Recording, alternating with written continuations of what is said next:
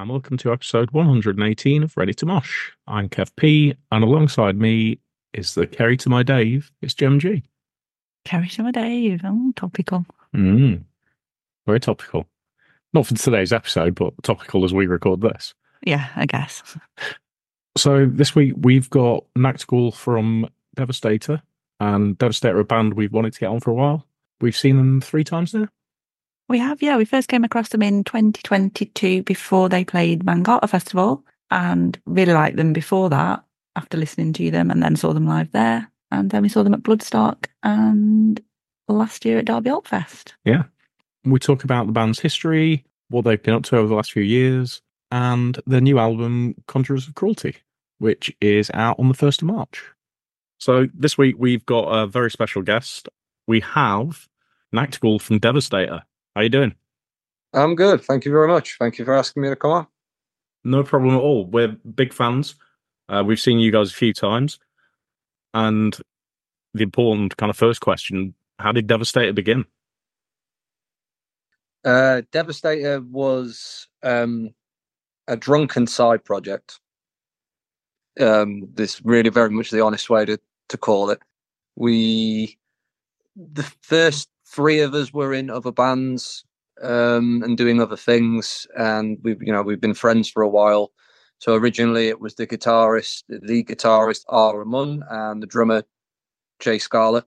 They were doing this. They were they had this idea to do this sort of um, almost American style thrash band. They wanted to do kind of a testament sort of thing, and I was asked to come in and play bass just for fun. And I went, yeah, cool.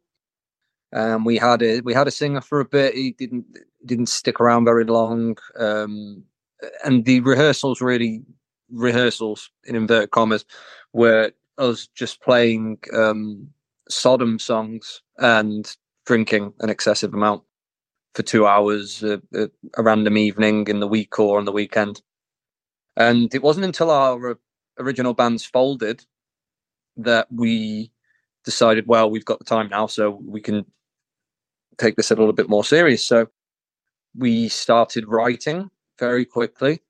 Um, given the fact that my previous band had, had, disbanded due to distance issues with all of the members, I was I had a sudden burst of creativity, so I was I was able to just start writing very quickly, and then before you know it, we we had everything that wound up on that first demo and we played our first gig, which interestingly enough, we played that as a three piece, but CW, who became the rhythm guitar player, he had joined the band already, literally the week of that show. But you know, there wasn't enough time to teach him everything, so we said, "Come to the show, and you can see what you what you've agreed to do."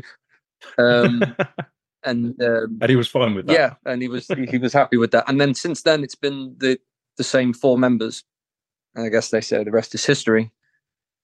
Yeah, that's that's that's it. It's there's no there's no there's no mysterious story. It is a bunch of guys who just really like to drink beer and listen to Sodom and play Sodom covers relatively badly.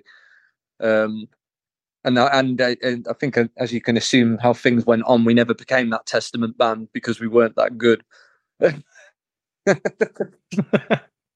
So, aside from Sodom, then, who's kind of been your main influences on the band sound? It's something quite well documented at this point. I mean, we're not very, you know, we're not shy at wearing our influences on our sleeve. It, it's it's very much the early Venom, early Bathory, Motorhead, of course, and uh, as we've said, the, the Teutonic stuff, the uh, Sodom we've gone over, but also cre- early Kreator and Destruction as well.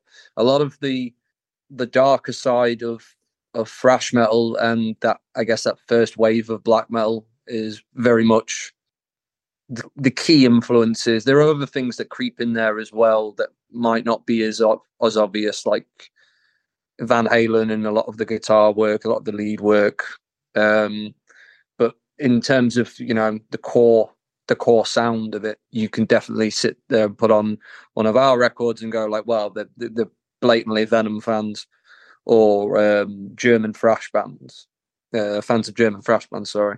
So yeah, I, you know, you could, I would say that the the core sound comes from the German bands and the the first wave of black metal, the, the Venom, the Bathory, the Hellhammer, Bulldozer, etc.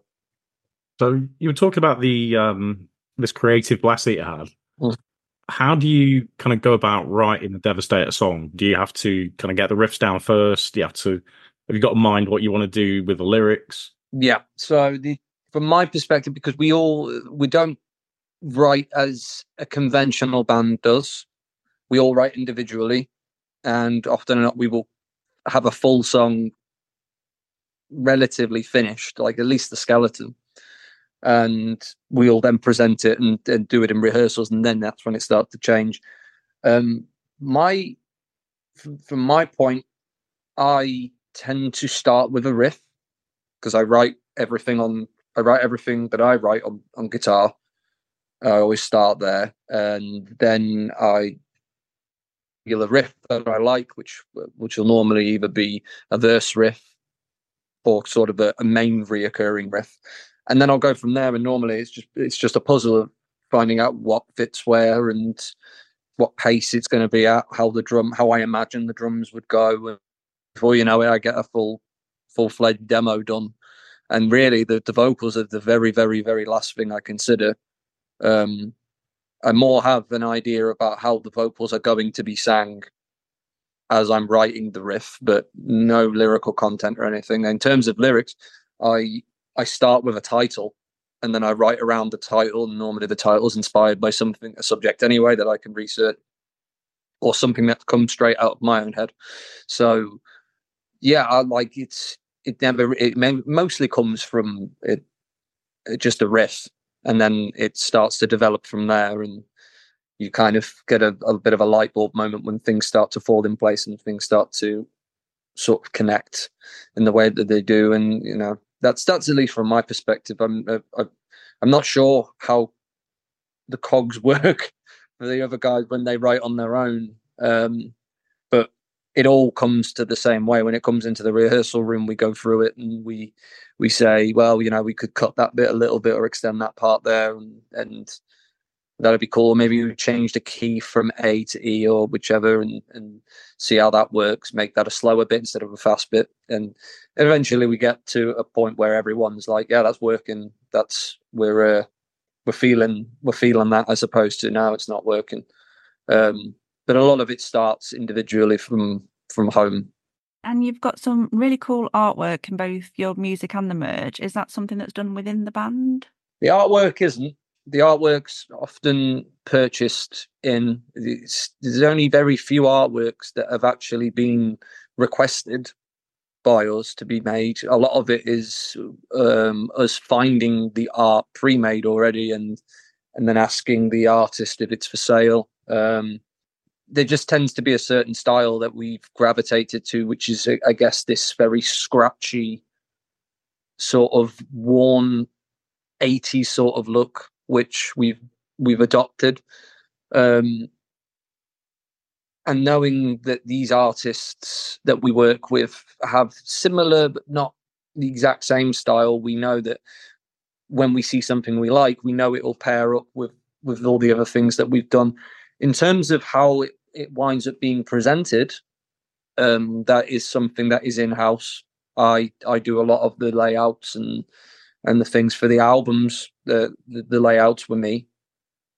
Um, and we've kind of, you know, it's it's been mentioned already. I spoke to um, I spoke to Sweden Rock Magazine the, uh, the the beginning of this month or the end of last month, on this little press junket that we're doing, and they mentioned it as well. They said that there's a very there's a kind of consistency in the way things look at the moment, and we it, it, we're glad that it's being noticed because we're trying to get that sort of, you know, you see something, you go, oh, that looks like Devastator. It's not just when you listen to the music, you go, that sounds like Devastator. You you know, kind of want to create the full package in a way, and um, I feel like we've definitely we're definitely onto something with the way that we present ourselves and um, the way everything sort of meticulously looked at and and thought through.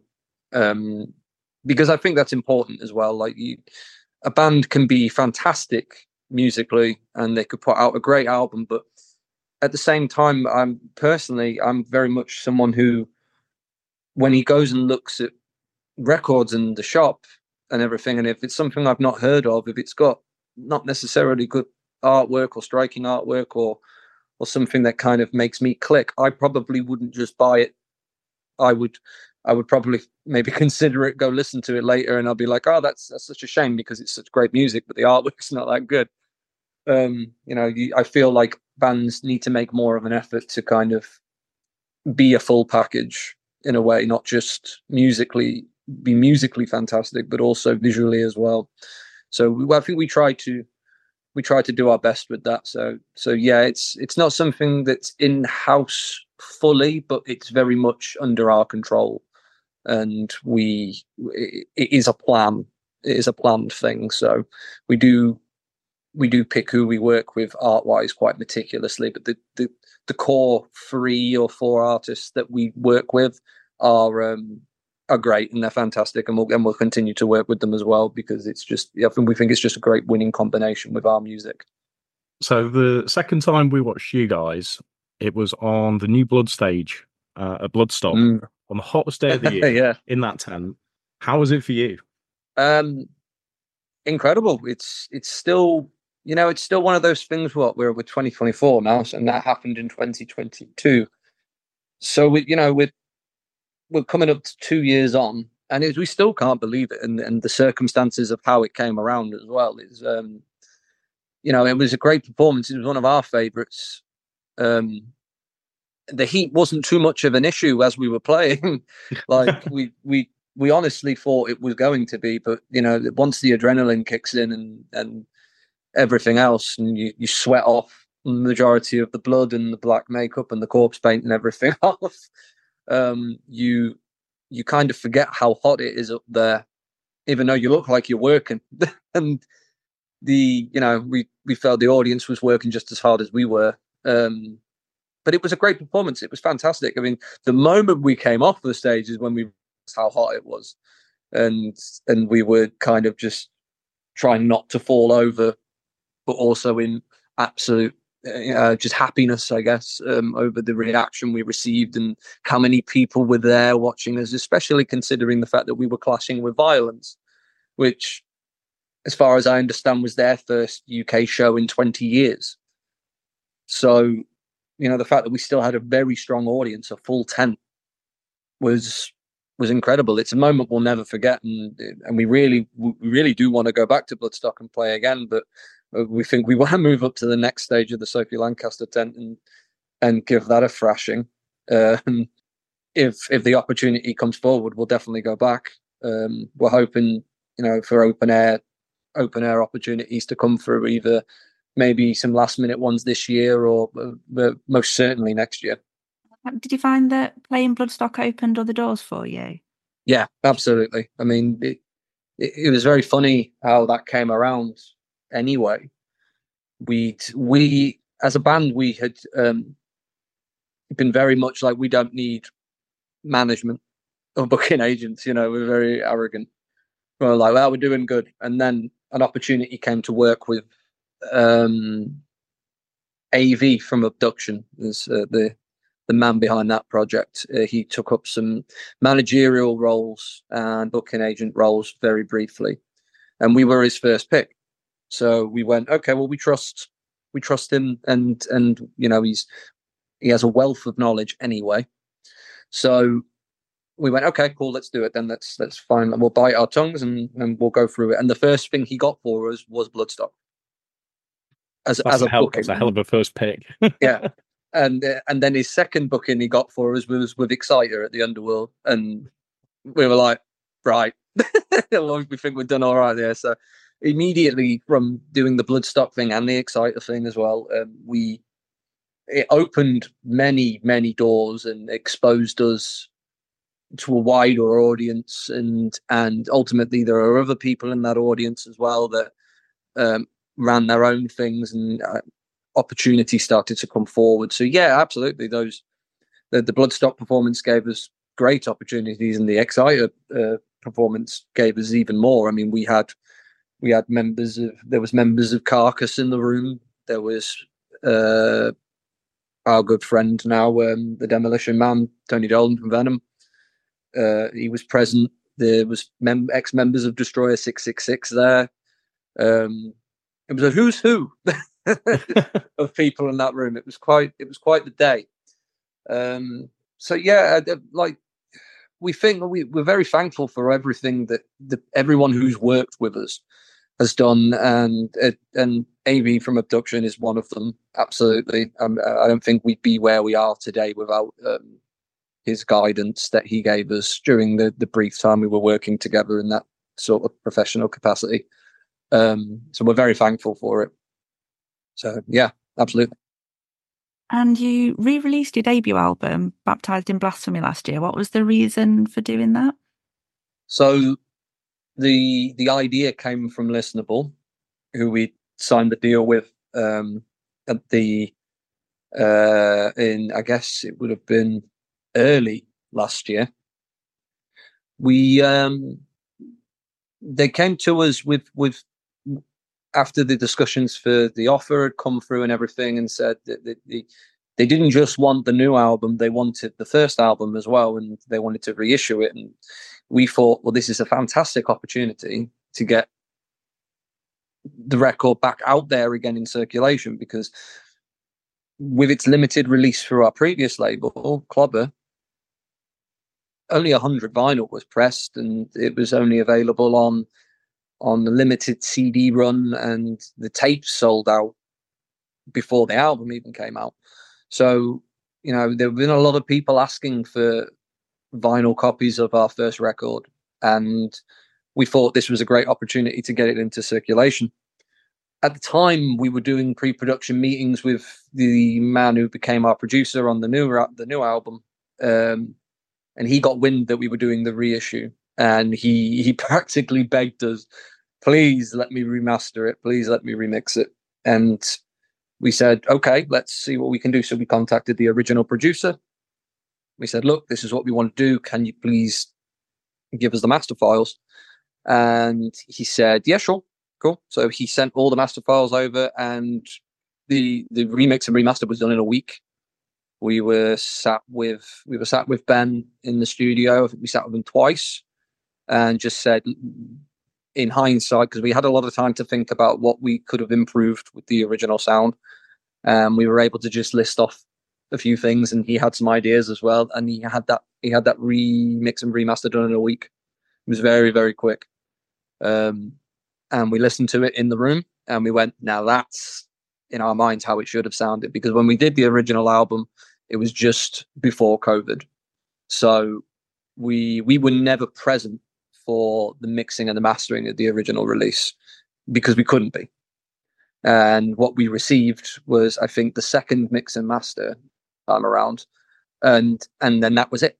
It was done, and and and we were also out of budget as well. like so, we had to we were stuck with what we had, and, and at the time we were very proud of it. But you know, in hindsight, you can sit there and go, "Well, I would have done this a little bit differently," and this was finally our opportunity to do that.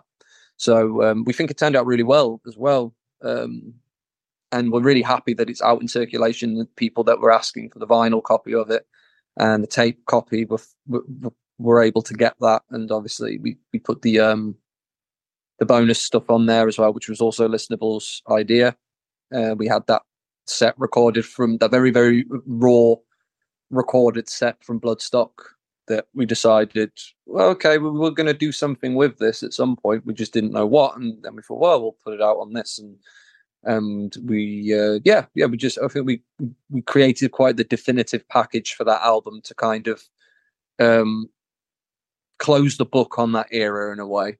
Like it's, you know, it's that era is done now, and and here is the final thing we'll do for it minus these long sleeves that are taking forever to come out. But like, you know, I, I, spoke I spoke to the people who are making them now. They're like, yeah, yeah, they should be done very soon. So I'm like, okay, right, well, that'll be the bookend time. um, yeah, it's it, it it really was to just sort of close a chapter, to close that chapter and and take us nicely into what would become Conjurers of Cruelty.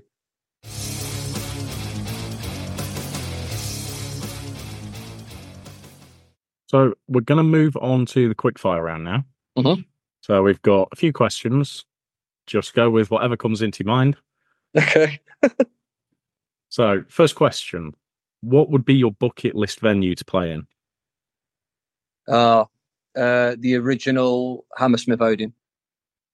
Oh, straight away! You you knew straight away what the absolute ideal venue. Yeah, if you know, if like if I could bring a venue back from the dead, it would be the original Hammersmith Odeon. You know, the, even though the album isn't recorded there, you know, No Sleep Till Hammersmith is is my my pick for the the greatest live album of all time. Um, and it's an iconic venue. It wasn't just Motorhead's iconic venue; it was Venom's as well. Um, you know, Seven Dates of Hell, 1984 and 1985 um, filming uh, live show. So yeah, it would it would be that one. Um, obviously, if we're going to go with one that's happening right now, um, Wacken Festival. Great choice, yeah, Mm. absolutely great choice. Big stage, Wacken Festival.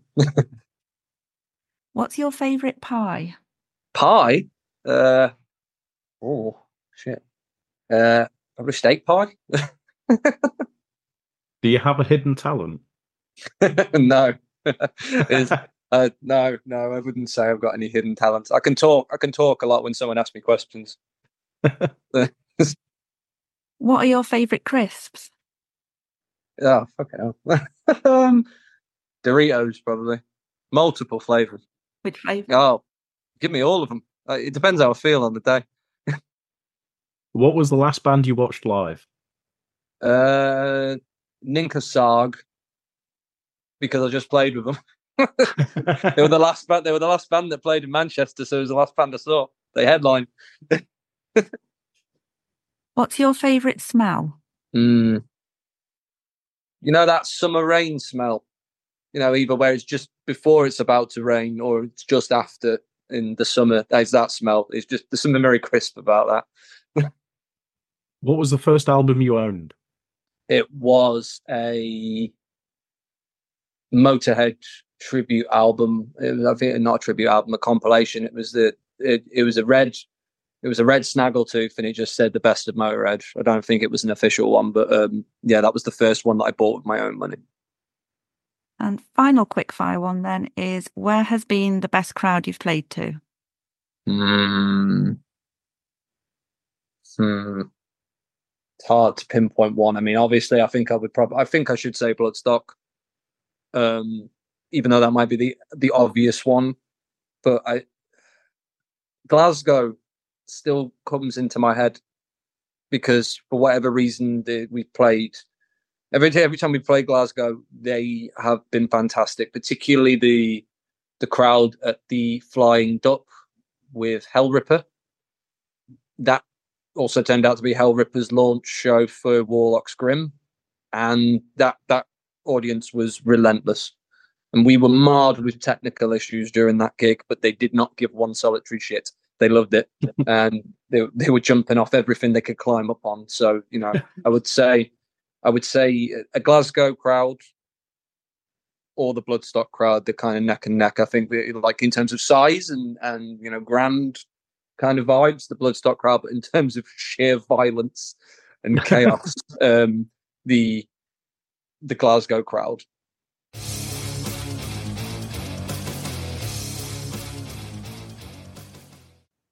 Talking about the new album, then Conjurers of Cruelty is out on the first. Yes. How long has it really been kind of like in the making? pretty much from the moment baptized in blasphemy was out Wow, so straight, absolutely straight into it. yeah given the like given the nature that baptized came out in covid we weren't able to do a lot with it we really couldn't we couldn't do anything um it was an unfortunate circumstance where we weren't able to go out and play shows. We weren't able to do um any performances for at least a year i think um after it came out. And even though we didn't rush to record the follow-up album we very much um started writing from the get-go. I mean some of these songs that are on the album like the last song for example that's quite the last song um the closer is is is a, very old song we played that live back in 2018 and it wound up getting shelved because we didn't think it was ready um the the title track is very old. I think the title track is from 2020. Um, there's you know there's a lot of songs on that album that have been that have been started their early days. Sorry, um, in 2020 or near enough, just after the first album came out back in July of that year. So yeah, it's it's been a long time coming, and it's something we, we've been talking about at every show, and and it got to a point where it was almost like a meme that uh, yeah, Devastator are going to play a new song and they'll say that the album's coming and it'll be another year and they'll come back again and they'll say the album's coming. And and it did and it, it gives me great pleasure to say that on stage now and I'll be like it's actually happening. It's here. It's it's it's out. So yeah it's been a it's been a long time creatively. Um, we're extremely sort of relieved and and happy that it's finally come together and it's it's finally becoming this actual thing. Um so yeah, yeah, it's it's it's been a while, but it's it's worth it. and you debuted the album in the show in Manchester last Saturday. How did that yeah. go down? Excellent, absolutely superb. Um, the reaction that we got to music that largely hadn't had been heard. You know, at the point of the Manchester show, there were two tracks out: the, the Ritual Abuse and uh, Black Witchery, and the reactions to the songs that people hadn't heard were extremely positive. Um, we, by some miracle of of international postage, we had copies of the new album with us, which wasn't intended. Um, they just happened to turn up at the right time, so we we thought, well, we might as well take a few and see if they go, and they got and they went. They, they were gone. Wow. um, so you know we have to we have to put another order in now for uh, for the label when the when the when the touring rolls up, which is very soon. So we uh yeah we the reaction was fantastic. We do we obviously like every other band on that bill, we were all playing new material that was some of them that was unheard, like Abduction played their new album, which doesn't even have a, a title out yet, let alone a release or anything. Like they just went and played a whole set of songs that no one knew, don't know any song song titles for, didn't know anything. Um, the reaction was fantastic. You couldn't have asked for a better a better show, really. Um, and we really think as well that that's created even more hype for this new album um, amongst people that maybe didn't know us, uh, who definitely do know us now, and um, are, are all joining in, in with this sort of exciting atmosphere and this very much ready. You know, everything's ready to blow off, and and um, it's it's very close. It's very close. It was a great show. And the album itself has received a lot of positive reviews so far mm. um, across a lot of outlets. And has this kind of exceeded your expectation, or did you have that kind of confidence that that would de- was always going to be on the cards? Yeah, I mean, you have some you have some level of confidence, like you you know you believe in what you've done, otherwise it wouldn't come out. You know, I think it has to be remembered that um, any artist worth his salt is is doing it for himself. Like they're writing these songs for themselves, and if anyone else likes it, it's a bonus. And you know that's something that that's something that Lemmy said, and it's it still rings very true with me because we wouldn't put it out if we weren't confident it was going to be good, and we didn't think it was the best that it could possibly be at the time. So, in a way, it, it, it was expected that okay, well, this this hopefully is going to do well, and then obviously when the press started going, like it's great, it's fantastic, um, that was even better. I mean, this it's gotten so much positive press attention from areas that I didn't know, even know was getting that he was getting heard at, like um, Sweden Rock, and and as I understand, uh, Metal Hammer has it as well. Um, so I'm looking forward to reading that review in the next issue. Uh, you know, that's that's a little that's a little sort of bucket list moment for me as a as a teenager. I would buy Metal Hammer and I would I would staunchly stay away from Kerrang because it's the Poser magazine and we only buy Metal Hammer you know, uh, silly things that teenagers do.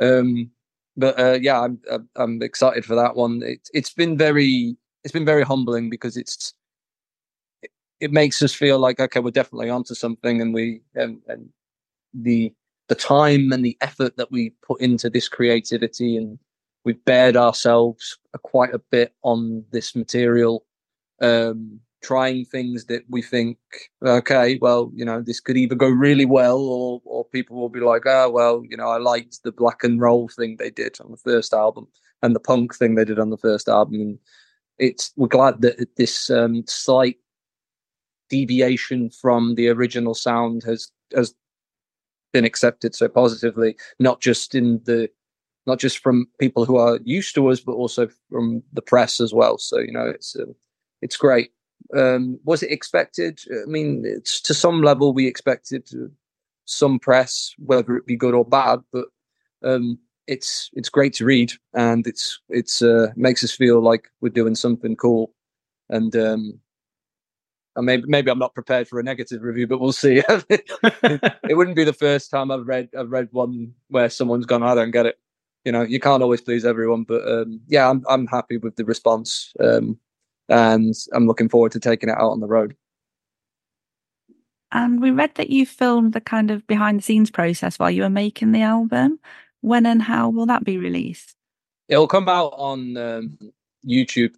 So you know we're not going to we're not going to make anyone pay to see it. Um, but we we we worked closely with um, a company that's run by a friend of ours called Adaptive Media, and it was an idea that uh, our lead guitarist had. He said, you know, let's bring in this our friend Craig to do a lot of the filming, and you know, we've there's been a handful of little tiny clips that wound up on Instagram somewhere uh, that wound up inside the the reels and the TikTok things and stuff like that of us listening to the final mix and all that. We've no, with with with a sing with already established music over the top of it, so you guys couldn't hear what it was at the time. Um, it will come out. Uh, we still got a, we still actually got a bit to film. You know, we've still got the um the post album release interview sections and the talking bits and then any narration that has to go over the top. So there's still some stuff to do. In terms of when it'll be out to watch, um I don't know when that is because I don't really have much of a hand in it. It's it's between uh, our lead guitarist and adaptive media. But uh, as far as I understand, it's going to be this quite, you know, uh, over an hour long sort of documentary style thing where you go from the very beginning of the process in March 2023 when we first entered the God Hand studio to do the Liar in Wait and Death Forever singles, which then wound up being re-recorded for the the the CD version of the new album, and that takes you all the way up to the stuff we haven't done yet, like the the, the interviews and the talking and and you know being uh, being all asked the same questions and us giving four different answers.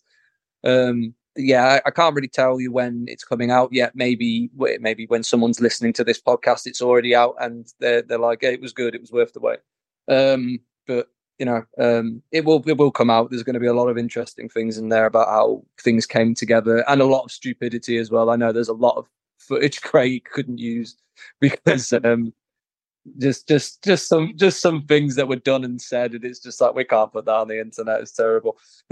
um, but yeah, you'll get to see you'll get to see even like the uh, the the recording, the vocal recording. There's a lot of that stuff as well. I've seen that footage um, with the guests in, and there's a there's a fantastic spot in there. This won't be spoiling much, but there's a fantastic spot in there where um, AV from Abduction, who's on the new album, doing guest vocals on a song called Death Spell Declaration. Um, he broke the studio. He broke the studio. Uh, there was the yeah, there was these in the booth in the vocal booth. There's these um, silence, these kind of like silencing panels on the wall, and they were they wood. They were held housed in wood in like these boxes, and then they were hung onto the wall. And at, the, at that point, Devastator had already devastated four of these panels just by leaning on them. So, AV from Abduction, we've got two cameras on him at this point, and we're watching him from the control room, feeding these cameras, and he's he's getting very into it, and he's holding onto these panels, and he's leaning into the microphone, screaming, and then before you know it, he goes to do it, and they just go, and they fall down. And he just stops and just grabs them. He's like, "Mac," he's just holding this panel this it was a it was a fantastic moment. It was great. And then he, he he he signed off that part and said he did it for the gram. it's, yeah, it's good. We we terrorized Ben, our producer. We terrorized him. Uh, but yeah, there's there's a little snippet of what you can expect to see. But um, yeah, it'll it'll come out when it's ready. But I don't think it'll be too long. I mean, I, I don't think you're going to be getting it next year or anything. I definitely think it will come out at some point, maybe like the, the spring or the uh, the early summer at most. But there's, there's only a little bit left to film. And you're also making your European debut this year. Yeah. Uh, starting with the Netherlands and then going to Germany. So is this kind of like the plan to expand the fan base? Um, you know, has there been a lot of attention from uh, a lot of different countries now? Yeah, I mean, it was always the plan. Um, the next frontier was was Europe, and um, that is that is the next step. Uh, we yeah we go over to the Netherlands in April, which will be our first time performing on on the continent. Um, you know, like I, I kind of feel like every band has these sort of bucket lists that they work up to. You know, they start, they go, I want to play a gig, I want to play a local gig.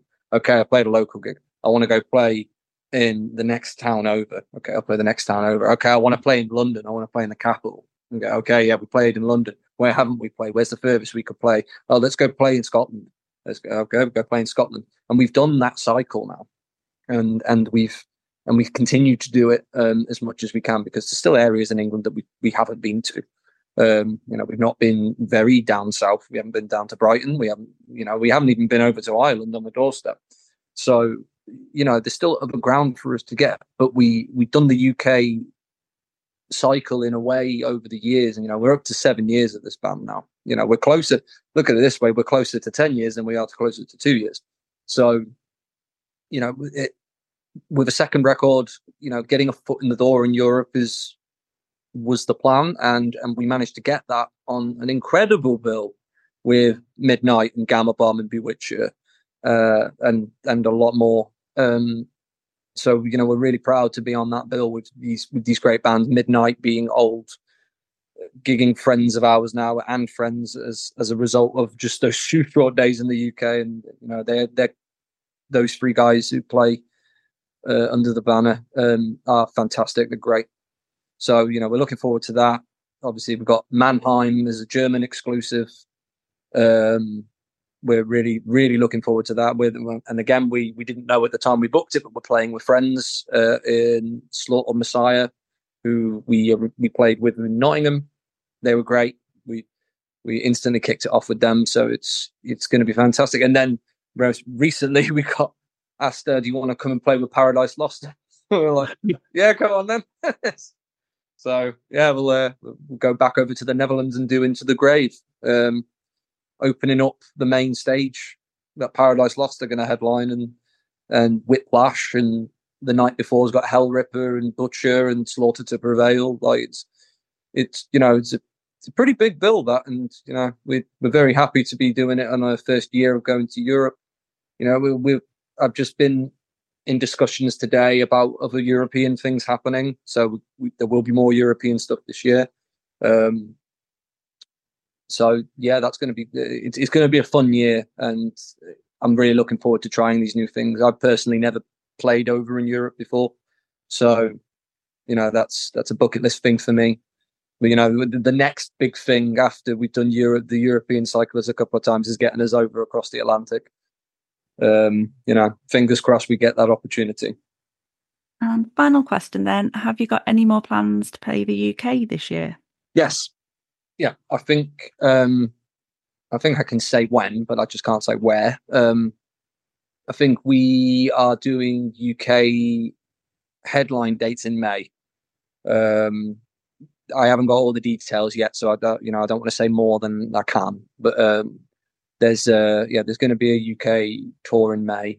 Um, I think following the German date, we'll go straight into um, a UK run, and I think that's supposed to culminate at Incineration Festival, which we've been announced for. So um, I think that's the idea. If it turns out not to be, and this is already out, I'm sorry. Um, but yeah, uh, so yeah, there are more there are more UK dates coming. Um, obviously, a lot of the big focus this year is in Europe and trying to get us over there as much as possible. But we, you know, this is where we this is where we make our bread and butter. Really, is is at home. So, um, you know, yeah, there definitely will be more UK stuff coming up this year. But I know that there is a string of dates happening in May. Um, so look out for those, uh, uh, depending on when this comes out. You know. Nachtghul, it's been absolute pleasure. Thank you so much for coming on. It's been great chatting with you. Good luck with the album. Hope it all goes well in Europe, and hopefully we'll see you soon. Thank you very much. Thank you for having me. So we hope you enjoyed listening to our chat with Nachtghul. As we've already mentioned, Devastator's new album, Conjurers of Cruelty, is out on the 1st of March, so make sure you go check that out when it's released and keep an eye out on their socials for when those UK dates are announced. And if you want to keep an eye on our socials, you can find us on Instagram, Twitter, and threads at Ready to Moshcast, and YouTube, Facebook, and TikTok at Ready to Mosh. And if you enjoyed what you're listening to, please give us a five star rating. A nice review on wherever you cast your pods would be very much welcomed. And we'll be back again soon with another episode.